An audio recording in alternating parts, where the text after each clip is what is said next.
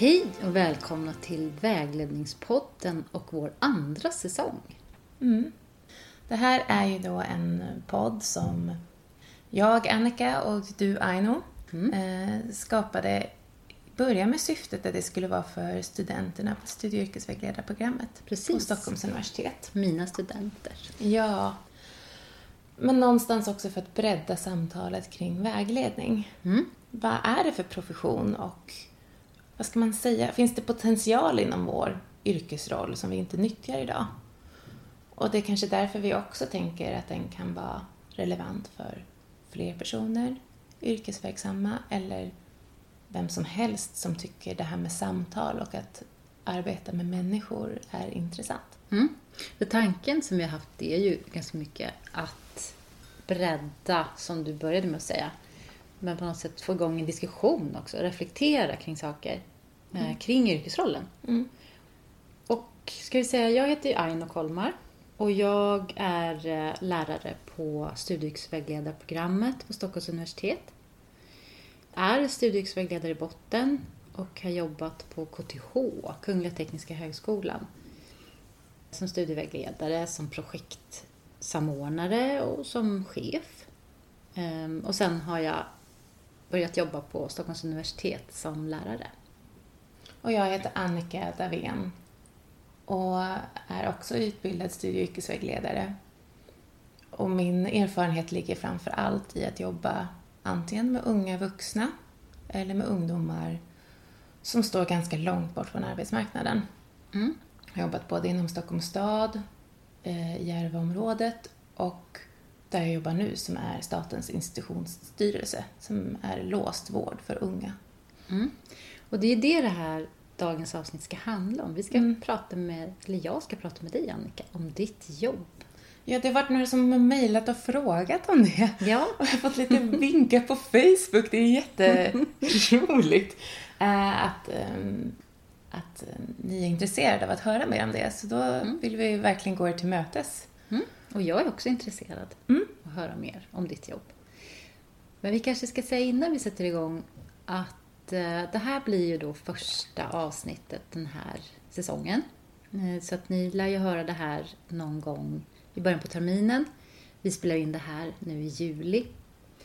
Ehm, Och har ni några idéer eller tankar som ni vill dela med er så blir vi jätteglada. Och då kan ni skriva till oss på Vagledningspodden.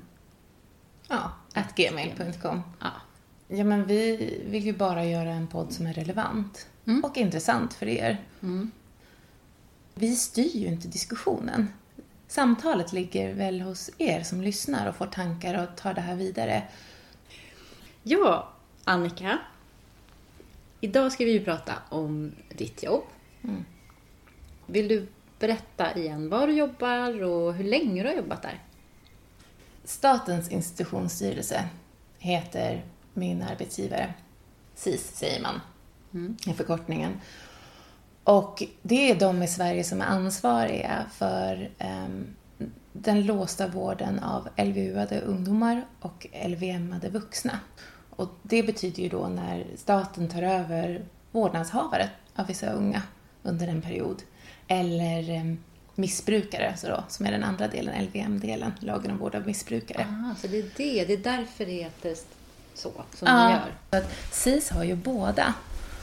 Och eh, även om det är ganska på ett sätt åtskilda saker så är det också inte det. Jag brukar säga så här att eh, varje år i Sverige, ja, det här var statistik som jag fick när jag anställde så den kanske är tre år gammal, så eh, omhändertas ungefär 30 000 ungdomar i Sverige. På olika grunder. För att de antingen är en skada för sig själva eller en skada för sin omgivning. Det kan handla om kriminalitet, det kan handla om missbruk, det kan handla om ett socialt beteende som inte går. Till exempel att de ja, slår sönder grejer, är aggressiva i skolan, får tag på vapen. Det kan vara lite allt möjligt att man agerar utåt så att man märker att det här är inte ett trygg plats för den här ungdomen längre.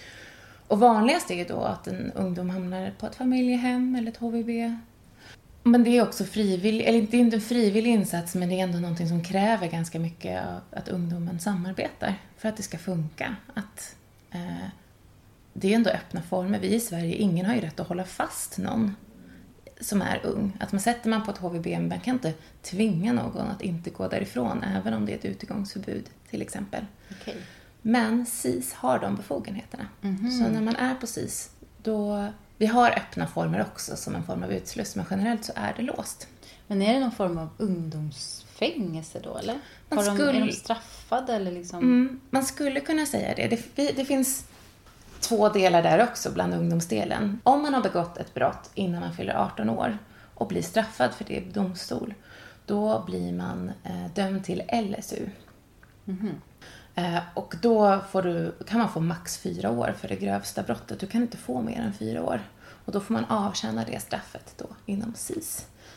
De andra är eh, antingen att man har, får behandling där mot visst Droger beteende, mot eller droger. beteende. Ja, det kan vara eh, behandling mot kriminalitet, ett kriminellt tänk till exempel. Okej. Eller man just, många behöver ju hjälp att bli fri från sina missbruk. Mm.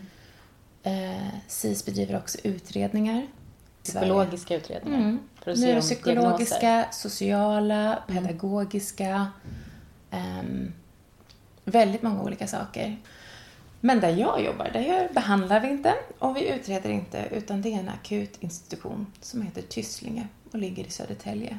Mm. Och det är bara den första instansen som pojkar, jag har pojkar mellan 16 till 21, ibland yngre också, som bara handlar om att ta den här ungdomen från sitt sammanhang.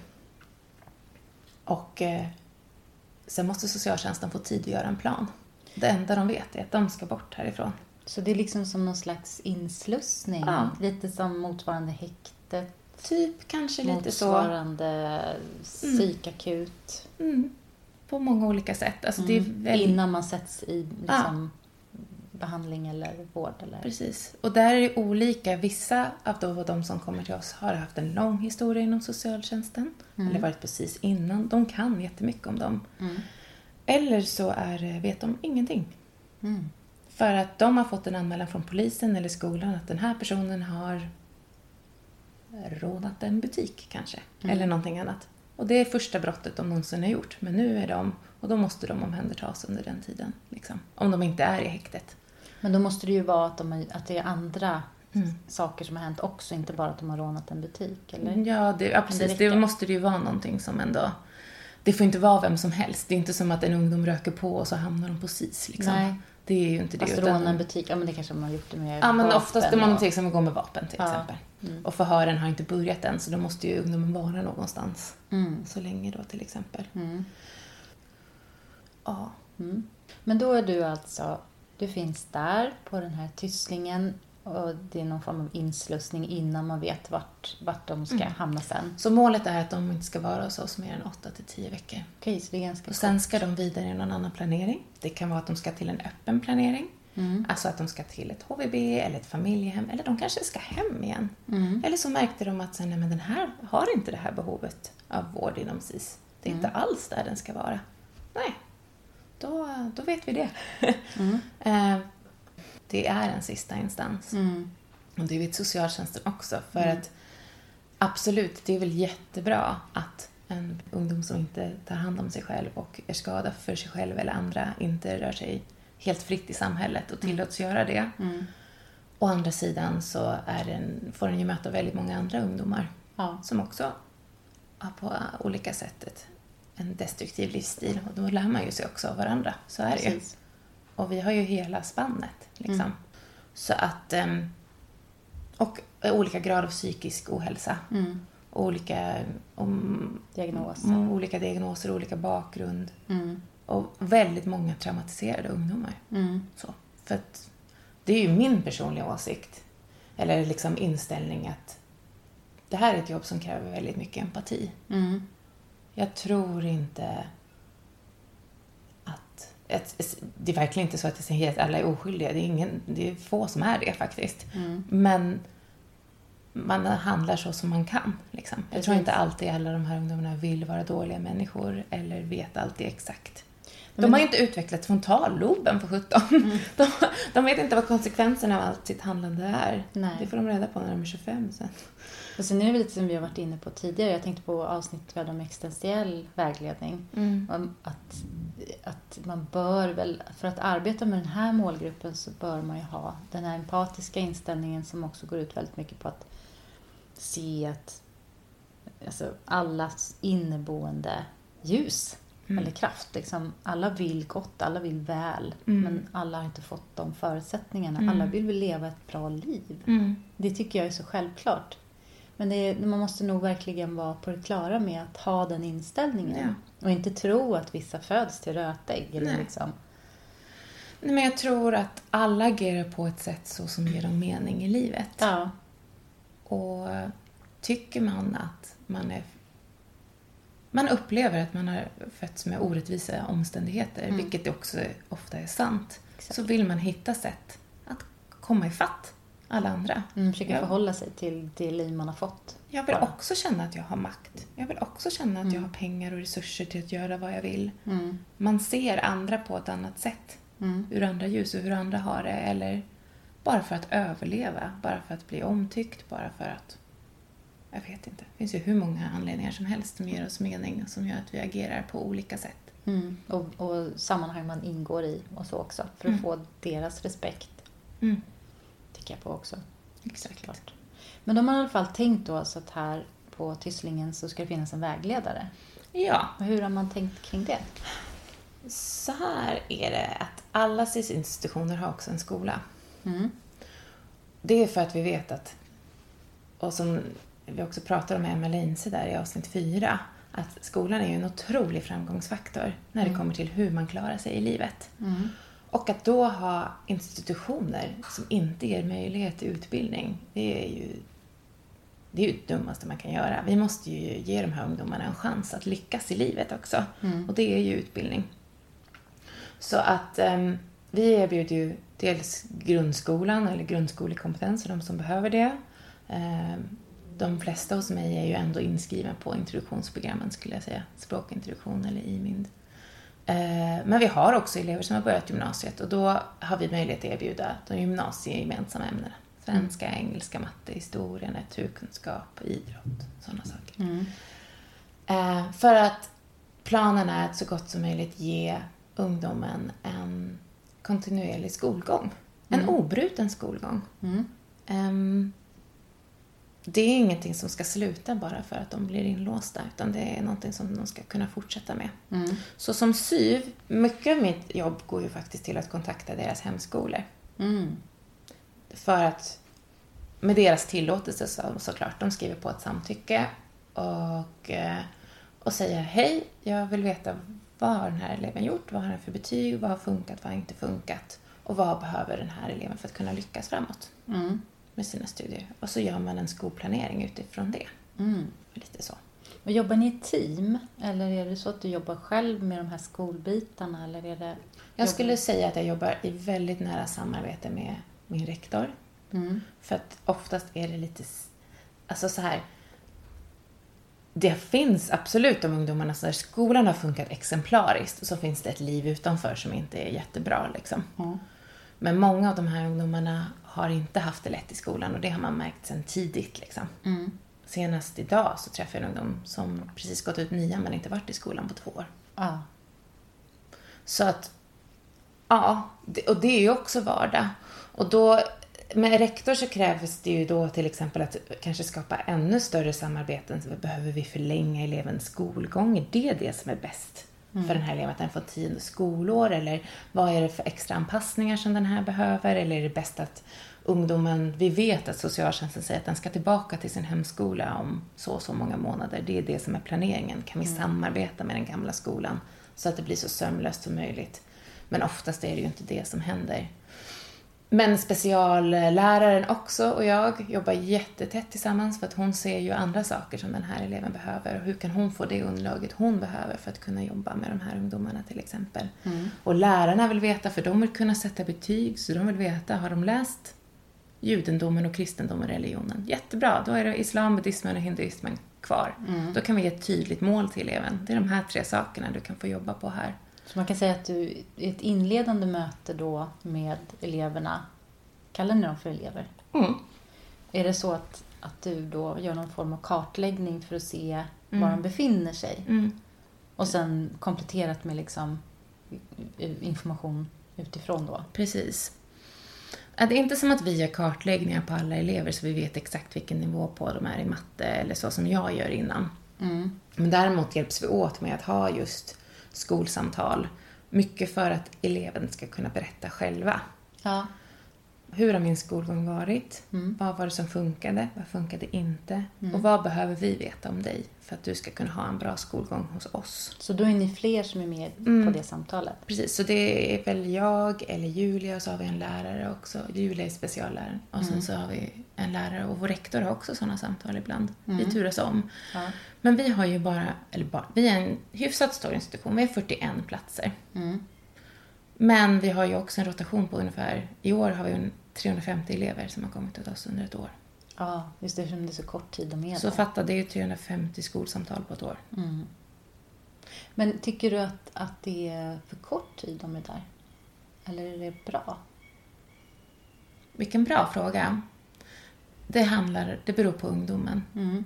Vissa behöver landa Mm. och få en trygghet att saker inte går för fort. Jag tycker det låter som att det Allting har liksom- gått väldigt, väldigt fort. Å andra sidan så kan det vara lite jobbigt att känna att man sitter och väntar på någonting. Är men man är farligt. inte på väg. Mm. Men vad är det som ska hända nu då? Mm. För de får ju hos oss faktiskt ingen behandling. De får, de, vi har en psykolog, så de kan prata med psykolog. Vi har jättebra personal, behandlingsassistenter som de får bra kontakt med. Det är vettiga vuxna som de kan prata med, Mm. träffa varje dag. Alltså det är helt otroligt vad som kan hända med en individ när man plötsligt får sova om natten, Mm. mat i magen och någon som säger att du är helt okej. Ja, och vuxna som är vettiga omkring en. Ja, Mm. men det är ju så här, de mest aggressiva personerna kan bli alldeles lugna. Mm. Liksom. Men det är också jobbigt för att när det blir lugnt runt omkring då kommer ju Ja, alltså, den innestående kaoset fram. Mm. Och det är ju jättejobbigt. Och det finns ingen där som har mandat att ta hand om det, eller man ska säga rollen att ta hand om Inte det. på det sättet. Och det Mm. finns inte jättemycket att göra. Man Nej. kan vara i skolan om dagarna. Det finns gym. Mm. Det finns möjlighet att vara ute och spela fotboll någon gång om dagen. Men Mm. sen finns det inte jättemycket att göra. Mm. Man kan spela Playstation uppe på avdelningen, kolla lite på TV. Mm. Men sen är det liksom, just hos oss är det ju inte mer än så. Får de ha sina telefoner? Nej, Nej. Nej. Jag tänker, det kan ju inte vara lyckat Nej. om de skulle kunna det. nej. De har ju inga telefoner så de kan ju inte ens sitta, alltså, Och det Tänk- måste ju vara jättejobbigt för dem också. Ja men tänk de här rastlösa Ja, individerna, du vet så här, knät som går och så Ja. kan du inte ens ha en telefon att fippla med. Ja. Du kan inte berätta för, du får inte, det är socialtjänsten som bestämmer vilka de får ringa och inte ringa. Du har ju tagit bort alla dina rättigheter. Mm. Men du får också leva i en otrolig fyrkantig vardag. Mm. Det är någon som väcker dig, det är någon som säger när ska du gå till skolan. Mm. Det, är någon som, det finns alltid personal runt omkring. Och det kan också vara väldigt tryggt. Mm. Att man inte behöver tänka så mycket. Men så kan vi inte heller alltid ha det. För att verkligheten utanför är inte så här fyrkantig. Nej. Så vi får ju heller inte vänja dem vid att allt bestäms åt dem. Utan det handlar ju om att börja med det, skapa en trygghet och sen försöka lätta så att man inte tar bort agensen från ungdomen. Mm. Att den måste ju fortfarande känna att den har, kan påverka, att den är en möjlighet att ja, påverka hur ens liv blir. Mm. Trots att jag är inlåst. Det är ju paradoxalt. Men att det här också bara är en parentes och vad som händer efter det. Mm. Men finns det elever som du träffar flera gånger som kommer tillbaka? Mm. Mm. Det är absolut återvändare. Även om det är en kort period i deras liv så kan det ha varit någonting som får dem att ändra riktning. I bästa fall. Men jag Ja. tänker så, eller att man får känna att man under en, en period i livet ändå får känna att man lyckades. Ja. Även om det bara var med ett kunskapskrav. Liksom. Mm. Och sen lite en, en, lugn, en lugn plats på så sätt då. Mm. Men det låter ju som att det är en bra, välfungerande verksamhet. Jag tycker det, men sen så har vi ju också... ehm, Ja. Det är absolut inte oproblematiskt. Eh, så är det. Vi som, som många andra ställen har svårt att rekrytera bra personal. Mm. Vi går ibland på knäna. Vi har ju ungdomar, de senaste åren blir det svårare och svårare att ge dem den den utbildning som de har rätt till för det finns så mycket korsningsrisker. Det är så många gäng liksom, som Mm. inte får träffas i skolans lokaler. Vi har inte plats. Liksom. Hur ska vi göra? Liksom? Jaha, alltså de kan inte De kan inte träffas i skolan. Liksom. Alltså, de bor ju på olika avdelningar så då träffar de ju inte varandra. Men Mm. i skolan har de ju möjlighet att träffa varandra. Eller sådär. Och det kan ju bli, om det är gängrivalitet eller annat. Mm. Alltså det, det är ungdomar som inte alltid ja, lärt sig så mycket om förlåtelse eller acceptans. Eller som bara inte kan kontrollera sina känslor. Eller jag tänker så här. Om man tänker utifrån studie och yrkesvägledning. Liksom, och det här med valkompetens som också är en så stor viktig grej. Mm. Ja, men hade de här ungdomarna vetat hur man fattar bra beslut, Mm. då hade de ju inte funnits här. Nej, just det. Så är det. Så att jobba med vägledning med den här målgruppen, det är ju verkligen att jobba med de tre benen. Vem är jag? Alltså, det här insidan, eftertänksamheten. Vad gillar jag? Många av de här kan inte ens säga en enda sak som de är bra på. Nej. Och hur jobbar man med det då? Och det de är bra på, det säger alla är dåligt. Det är att sälja knark. Det är något så här, som är bara är mycket skam kring, men det är de bra på och så blir det något liksom kaxigt över det. Och information, de vet inte vad som finns alltid alla gånger. Mm. Vissa har inte arbetande föräldrar eller det här kontaktnätet liksom. Ehm, och sen så att fatta sen beslut efter det, det är ju jättesvårt. Mm. Och speciellt om man inte ens, man är 18 år och inte ens gått klart grundskolan. Hur kul är den uppförsbacken liksom? Precis, börja. Och jag vill bara jobba, ja. Och jag vill helst tjäna lika mycket som jag känner ute på gatan, jo. Det förstår ju jag också. Mm. Men det finns olika fördelar och nackdelar med allt. Mm. Att känna... Men pratar man lite med vissa, de är ändå så här, ja, men jag skulle vilja ha hus och barn när jag är 27, om 10 år liksom. Mm. Ja, det, i min värld är det nästan ingen som är 27 år. Men jag bor ju också i, i Stockholms stad och liksom inte i no, andra samhällen där det, där det är det mest naturliga i världen. Liksom. Men, ehm, men då måste du ju börja nu någonstans. Mm. Att jobba på den livsstilen som du vill ha. För tid, ja, om du ska vara 27, det är 10 år framåt. Mm. Du ska vara en person som, som har möjlighet att försörja dina barn, att hitta någon att älska, att hitta en stabilitet och inte springa efter någon med en skottsäker väst på. Mm. Det, det krävs ju för att du ska kunna nå den framtiden. Mm. Ehm, men den tar ju också tid och väldigt mycket kämpa. Och att ha den uthålligheten Mm. är jättesvårt, tror jag. Och sen också en målbild som jag tänker att det är alltså just det här realitetsanpassa, alltså hur Mm. stå ut med att befinna sig där man gör och sen ha en målbild som är så eh, långt bort. Mm. För ofta så tycker jag generellt sådär, det lilla, jag har inte jobbat med ungdomar så mycket, men det lilla liksom som jag har när jag har pratat med, med ungdomar just om deras drömmar och förhoppningar och så, här, så rätt ofta så är det ju ganska, vet man ju själv också, det är ganska så här, liksom orealistisk Mm. idé om vad det är att vara vuxen eller att uppnå framgång och vad är framgång och Mm. vad är lycka och det är så många sådana Mm. saker som, som andra då som har mer kanske valkompetens Mm. då som kanske har redan tidigt hemma och liksom pratat om de här sakerna och fått på något sätt realitetsanpassa sin, Mm. sin dröm och sin självbild vartefter. Mm. Det är, det, det är inte lätt att ta, i, ta igen, Nej. tänker jag. Verkligen. Och det tror jag inte någon ungdom har. Alltså de som börjar gymnasiet, vad vet de om Nej. arbetsmarknaden Ja, egentligen? och, så man, Nej, det har man ju inte. nej, alla, alla gör ju studie och yrkesval utan att veta något form av facit. Mm. Men man har ju ändå någon sorts kompass kanske Ja. om vad som är rimligt och vad som inte är och liksom lite så. Ja, men lite så. Om man ändå har börjat tidigare prata om det. Ja, och när man kanske inte ens är van att prata om så mycket hemma överhuvudtaget. Mm. Man har inte Inga förebilder heller. det liksom. vokabuläret eller den, att man ska känna in inåt. Om man aldrig gjort det förut, då blir ju det också jättesvårt. Mm.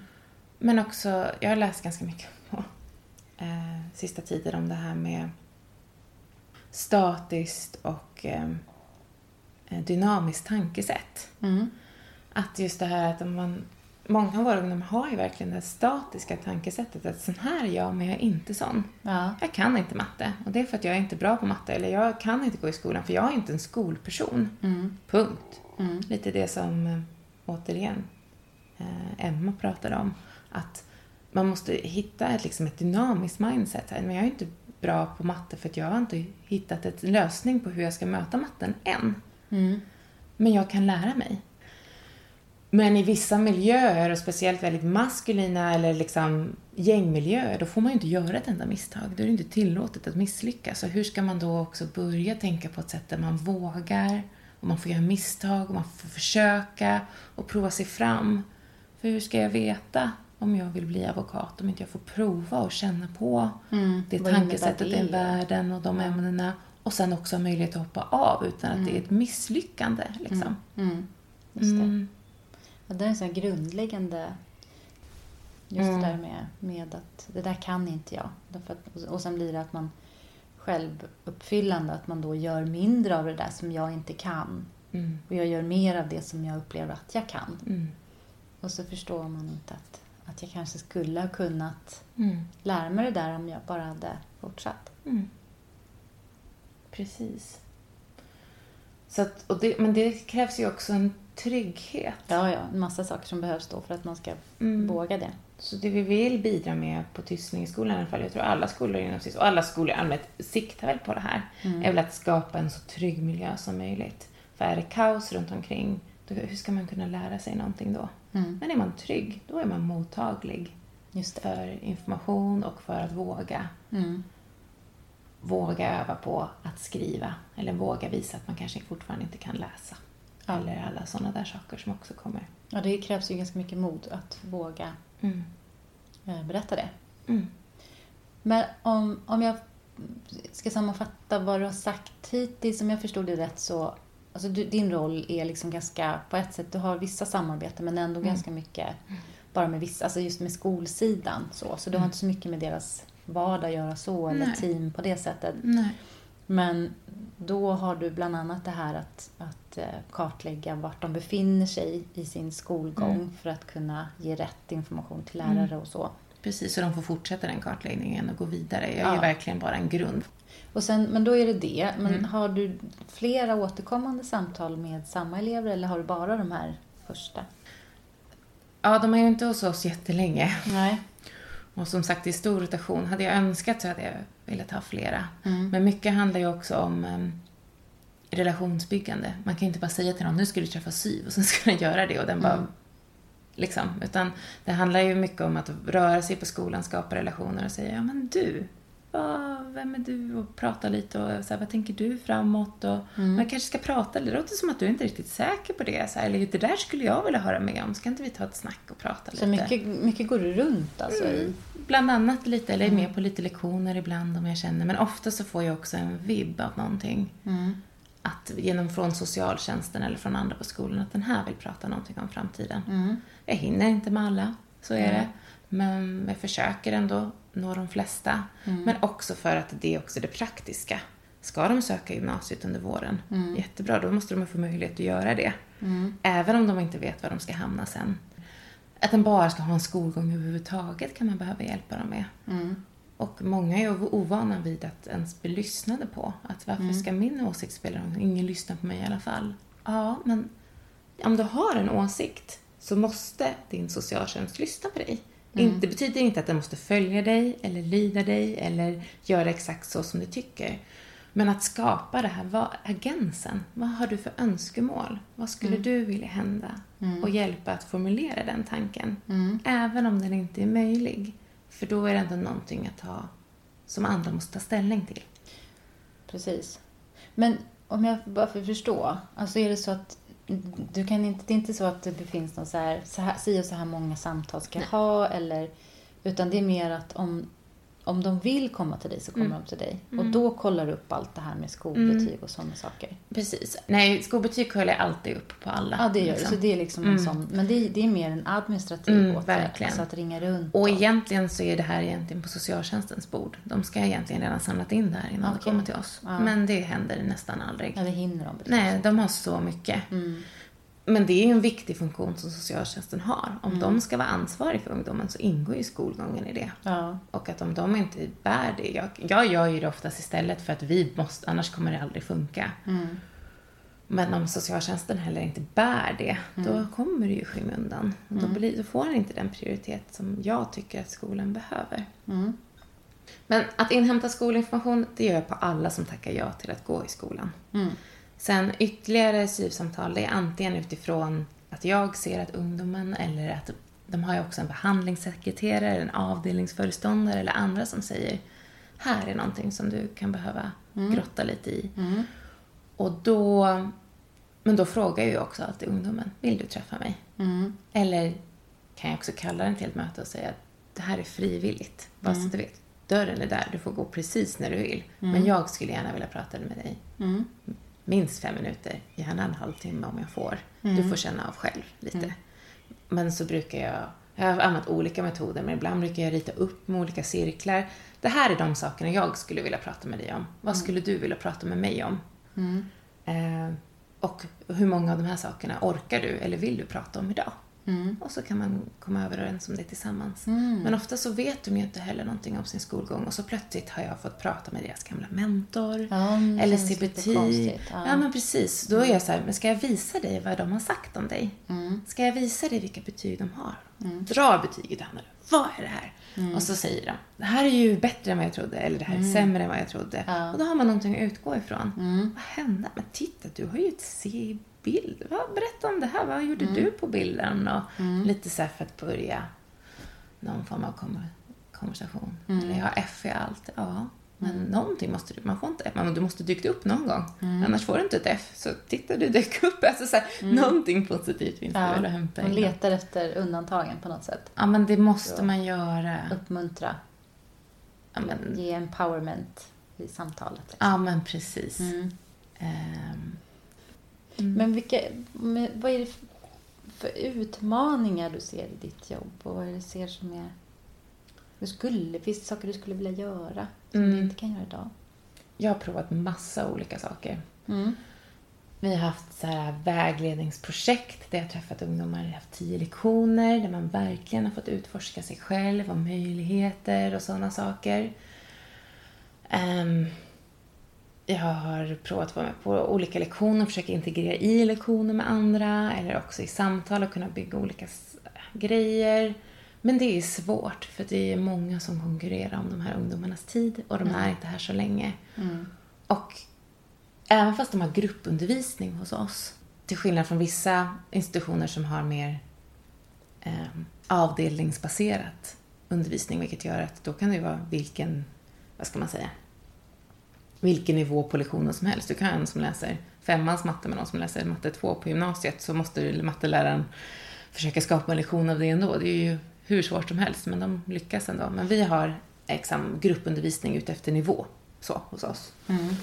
Ehm, men, men det jag ville komma till med det var ju just att det blir nästan aldrig en klasskänsla för varje vecka är det nya personer i den här gruppen, i den här klassen. Så att, att jobba med trygghet hos oss, det är jätte en av våra lärares största uppgifter. Jag föreställer mig att det är ganska stökigt i det klassrummet. Mycket känslor och mycket saker som händer. Mm. Det skulle man kunna tro. Men det är inte så. Men det är inte så. Spännande. Det är så lugnt. Sen så, alltså så här, under hela min tid har jag varit med om en incident, tror jag. Mm. Det var en ungdom som blev sur på en annan och höjde en, en blyertspenna mot den. Men då fanns det personal nära till hands och så separerade så det blev ju aldrig någonting. Liksom. Och, och det kan ju också bara handla om mig, men jag tror att dels är det stora lokaler, det är luftigt utrymme, det är lugnt, det är väldigt mycket personal på plats. En lärare är aldrig själv i ett klassrum, det finns alltid någon behandlingsassistent med också. Ehm, och det är väldigt små grupper. De är ju aldrig mer än sex personer i klassrum, elever Okej. i klassrummet. Alltså Ah, det är ju inte, det är ju inte så stora liksom. Nej, det är sådär som de skulle behöva ha det. Mm. Ja, men verkligen. Eller som alla, inte kanske sex personer, men, men mindre grupper och mer vuxna. Alltså, vi försöker göra det så mycket som en vanlig skola som möjligt. Liksom. Ja. Eh, Men det är ju inte en vanlig skola heller. Så att det är svårt. Och märker vi att det börjar bli någonting, att man inte kan, alltså kan man inte bete sig i skolan, blir det något, ja, då får man inte komma ner. Nej. För de flesta är ju ändå skolan fortfarande frivillig. Liksom. Ja, men de kanske Eller så får man hjälpa dem på olika sätt. landar lite också så de tycker det är skönt att komma ur sin vanliga roll och sin Mm. vanliga, liksom, kan man ju tänka sig också. Mm. Mm. Men att bygga en annan skolidentitet. Om man inte haft en skolidentitet innan, att bygga på den. Och har man den, att kunna... Vi har ju högintelligenta elever också. Mhm. Hur ska vi kunna stimulera den här idén, eh, eleven då? Ja, men plocka på allt. Alltså, det, fördelen är ju att det är superflexibelt. Mm. Nackdelen är också att det är superflexibelt. det är inte lätt för lärarna att jobba, tror jag, för de måste ju alltid vara på tårna och ändra om och tänka om. Liksom. Ja. Och det är väl det som är nackdelen. Man kan göra jättestora planer och ha världens bästa idéer. Och vi har ett grymt arbetslag som jag älskar i tusen bitar, som verkligen brinner för de här ungdomarna. Men det kommer ändringar. Man har planerat världens bästa syvlektion, sen så är två borta på rättegång. och den sista kom inte upp i sängen för den har fått alldeles för starka sömnmediciner kvällen innan. För att de håller på att prova på medicineringen så han kommer ju inte upp liksom. Nej, då var det det. Ja. Så man försöka igen nästa gång och då är inte ens två av de ungdomarna kvar längre. Nej. Ja, och så. Man måste tänka helt om. Ja. Och allt i mina samtal också. Jag har inte haft samt, sådana samtal någon annanstans. Jag har byggt egna yrkeskort och grejer så här, för att det, jag hittar inget material som jag tycker vänder sig till de här Intressant. på det sättet liksom. Ja. Vad är det du skulle vilja ha för material? Eller hur skulle du vilja... Vad är det du saknar? Ja... Jag vet inte. Jag tycker att... Ja, men, här är ju stora, buffliga killar. Allting blir ju så töntigt. kan jag. Kiwikort och... Ja, men precis. Vad, vad, är det, vad är det för fågel visar mig? Liksom? Fan, det som inte vet, kiwikort är då på en kiwi, kiwifågel som gör olika yrken. Det är ju skitbra liksom. Sådär. Men om jag förstår det rätt så, så känner du idag att du inte riktigt har de verktygen eller de metoderna eller liksom hjälp, alltså ja, rent så metodmässigt, alltså någon form av material som, Mm. som riktar sig till den här gruppen. Men jag tänker till exempel samtalsmetodiken. Mm. Den utgår ju från att personen du pratar med kan reflektera kring sig själv. Mhm. Och vad gör man då när personen inte kan det? Nej, precis. Vad gör du då, Vad gör jag då? Annika? Nej men det blir ju till exempel att jag tror att jag ställer mycket mer ledande frågor än någon annan. För det här tankearbetet, det är för tufft liksom. Mm. Att det för, för, alltså, de kan ju nästan, alltså om man är för mycket då, man kan ju nästan bli arga. Bara, Vad menar du? Så här, Ja. Säg bara svaret. Ja. För det är så som de har liksom lärt sig att det finns ett rätt eller fel svar på alla frågor. Mm. Och det är inte så jag vill samtala. Det finns inget rätt och fel. Men jag kan inte lära dem hur man har ett samtal på de 30 minuter som jag träffar dem. Men jag tänker på det du sa tidigare, du har sagt det ett par gånger, ehm, att det gäller att det väldigt mycket handlar om att hitta deras agentia, kallar du det. Mm. Jag tänker liksom att för mig, eller jag, jag översätter det till någon form av motivation. Mm. Mm. Stämmer det?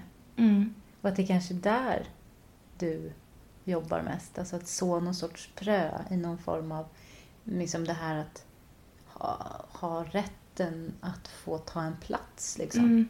Att, att få, jag har rätt till min utbildning, jag har rätt till min framtid. Men jag har också rätt att hoppas på något. Ja, precis. Alltså jag har rätt att tänka att det faktiskt kan gå bra. mm, Jag har rätten till att tänka att om jag kämpar mm, så kommer det kanske, det finns ändå en chans mm, att det kan gå vägen. Ehm, så ja, så tänker jag kring agensen. Men det här med self-efficacy, eller liksom vad man ska säga, alltså den inre motorn på något sätt. ja, Och hade det varit i ett annat sammanhang, då kanske man är lite mer ifrågasättande. Jaha, så du vill jobba med, vill gå bygg, byggprogrammet liksom. mm, Eh, varför då? mm, Eh, vad, har du tänkt på något annat? Alltså sådana frågor ställer jag ju också. Men jag tror att den, den, de drömmar de har är lite mer sköra. Man jobbar kanske inte lika mycket med perspektivvidgning på en utmana, gång. nej. Utan man börjar i sådana fall med en, ett hörn liksom. Mm. Ditt hörn är bygg liksom nu. Eller jag vill gå fordon och transport. mm, Jättebra. Varför, så här, vad är det som, jag har alltid kört cross. Jaha, så det är din värld. Du vet hur man kör cross och du tycker att det är kul. Vi börjar att nysta där. Men titta. Och sen så efter ett tag så märker man så här, men du är också intresserad av det här. Vad kan man göra där då? Istället för att, ja okej, men vet du att det finns 17 program till? Har du aldrig någonsin tänkt på det? Har du aldrig någonsin tänkt på, ja men du vet, Nej, det eller blir ju inte så. man får liksom mer rulla en boll. Mm. lite så som kanske får leda lite varsamt till. Mm. Och tänka att det tar en process. Jag börjar en process. Precis. Och sen försöker jag vara duktig med att skicka till alla mina grymma syvkollegor inom SIS och säga här har jag börjat med det här. Här får ni jättegärna ta vid. Men har ni jobbat något med, jag tänkte på så här, det låter nästan som du kanske ska spåna på en, en metod. Mm. Hur skulle man kunna Ja liksom skapa self-efficacy? Mm. Hur kan man få den här bollen att liksom Mm. börja lysa Ja men visst. och börja rulla? Mm.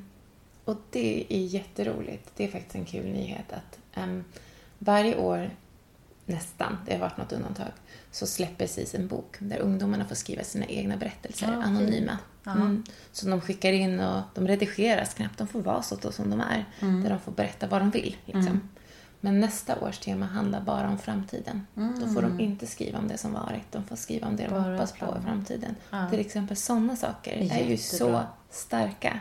För det är ju det som är så coolt med att jobba med ungdomar. Mm. Man, man kan få ha en hemsk barndom, men man har också rätt att börja om. Mm. Starta något nytt. Precis. Bli en ny person i ett nytt sammanhang. Ja. Mm. Hopp, jag tror att vi stannar där Annika. Det gör vi. Ja. Wow. Tack för att du berättade. Jättespännande att få höra. vad Kul att få med. prata om sitt jobb ändå. Ja. Eh, hör jättegärna av er om ni har fler frågor. Jag Precis. kanske svamlade. Om någonting var otydligt. Eller Ja. om jag sa någonting som ni inte tycker stämmer. Ja, eller om det var någon fråga som ni hade velat ställa som jag inte ställde Precis. Så fångar vi upp det så småningom. och svarar på efterhand. Mm. Vagledningspodden at gmail.com. Tack, hej då! Hej då!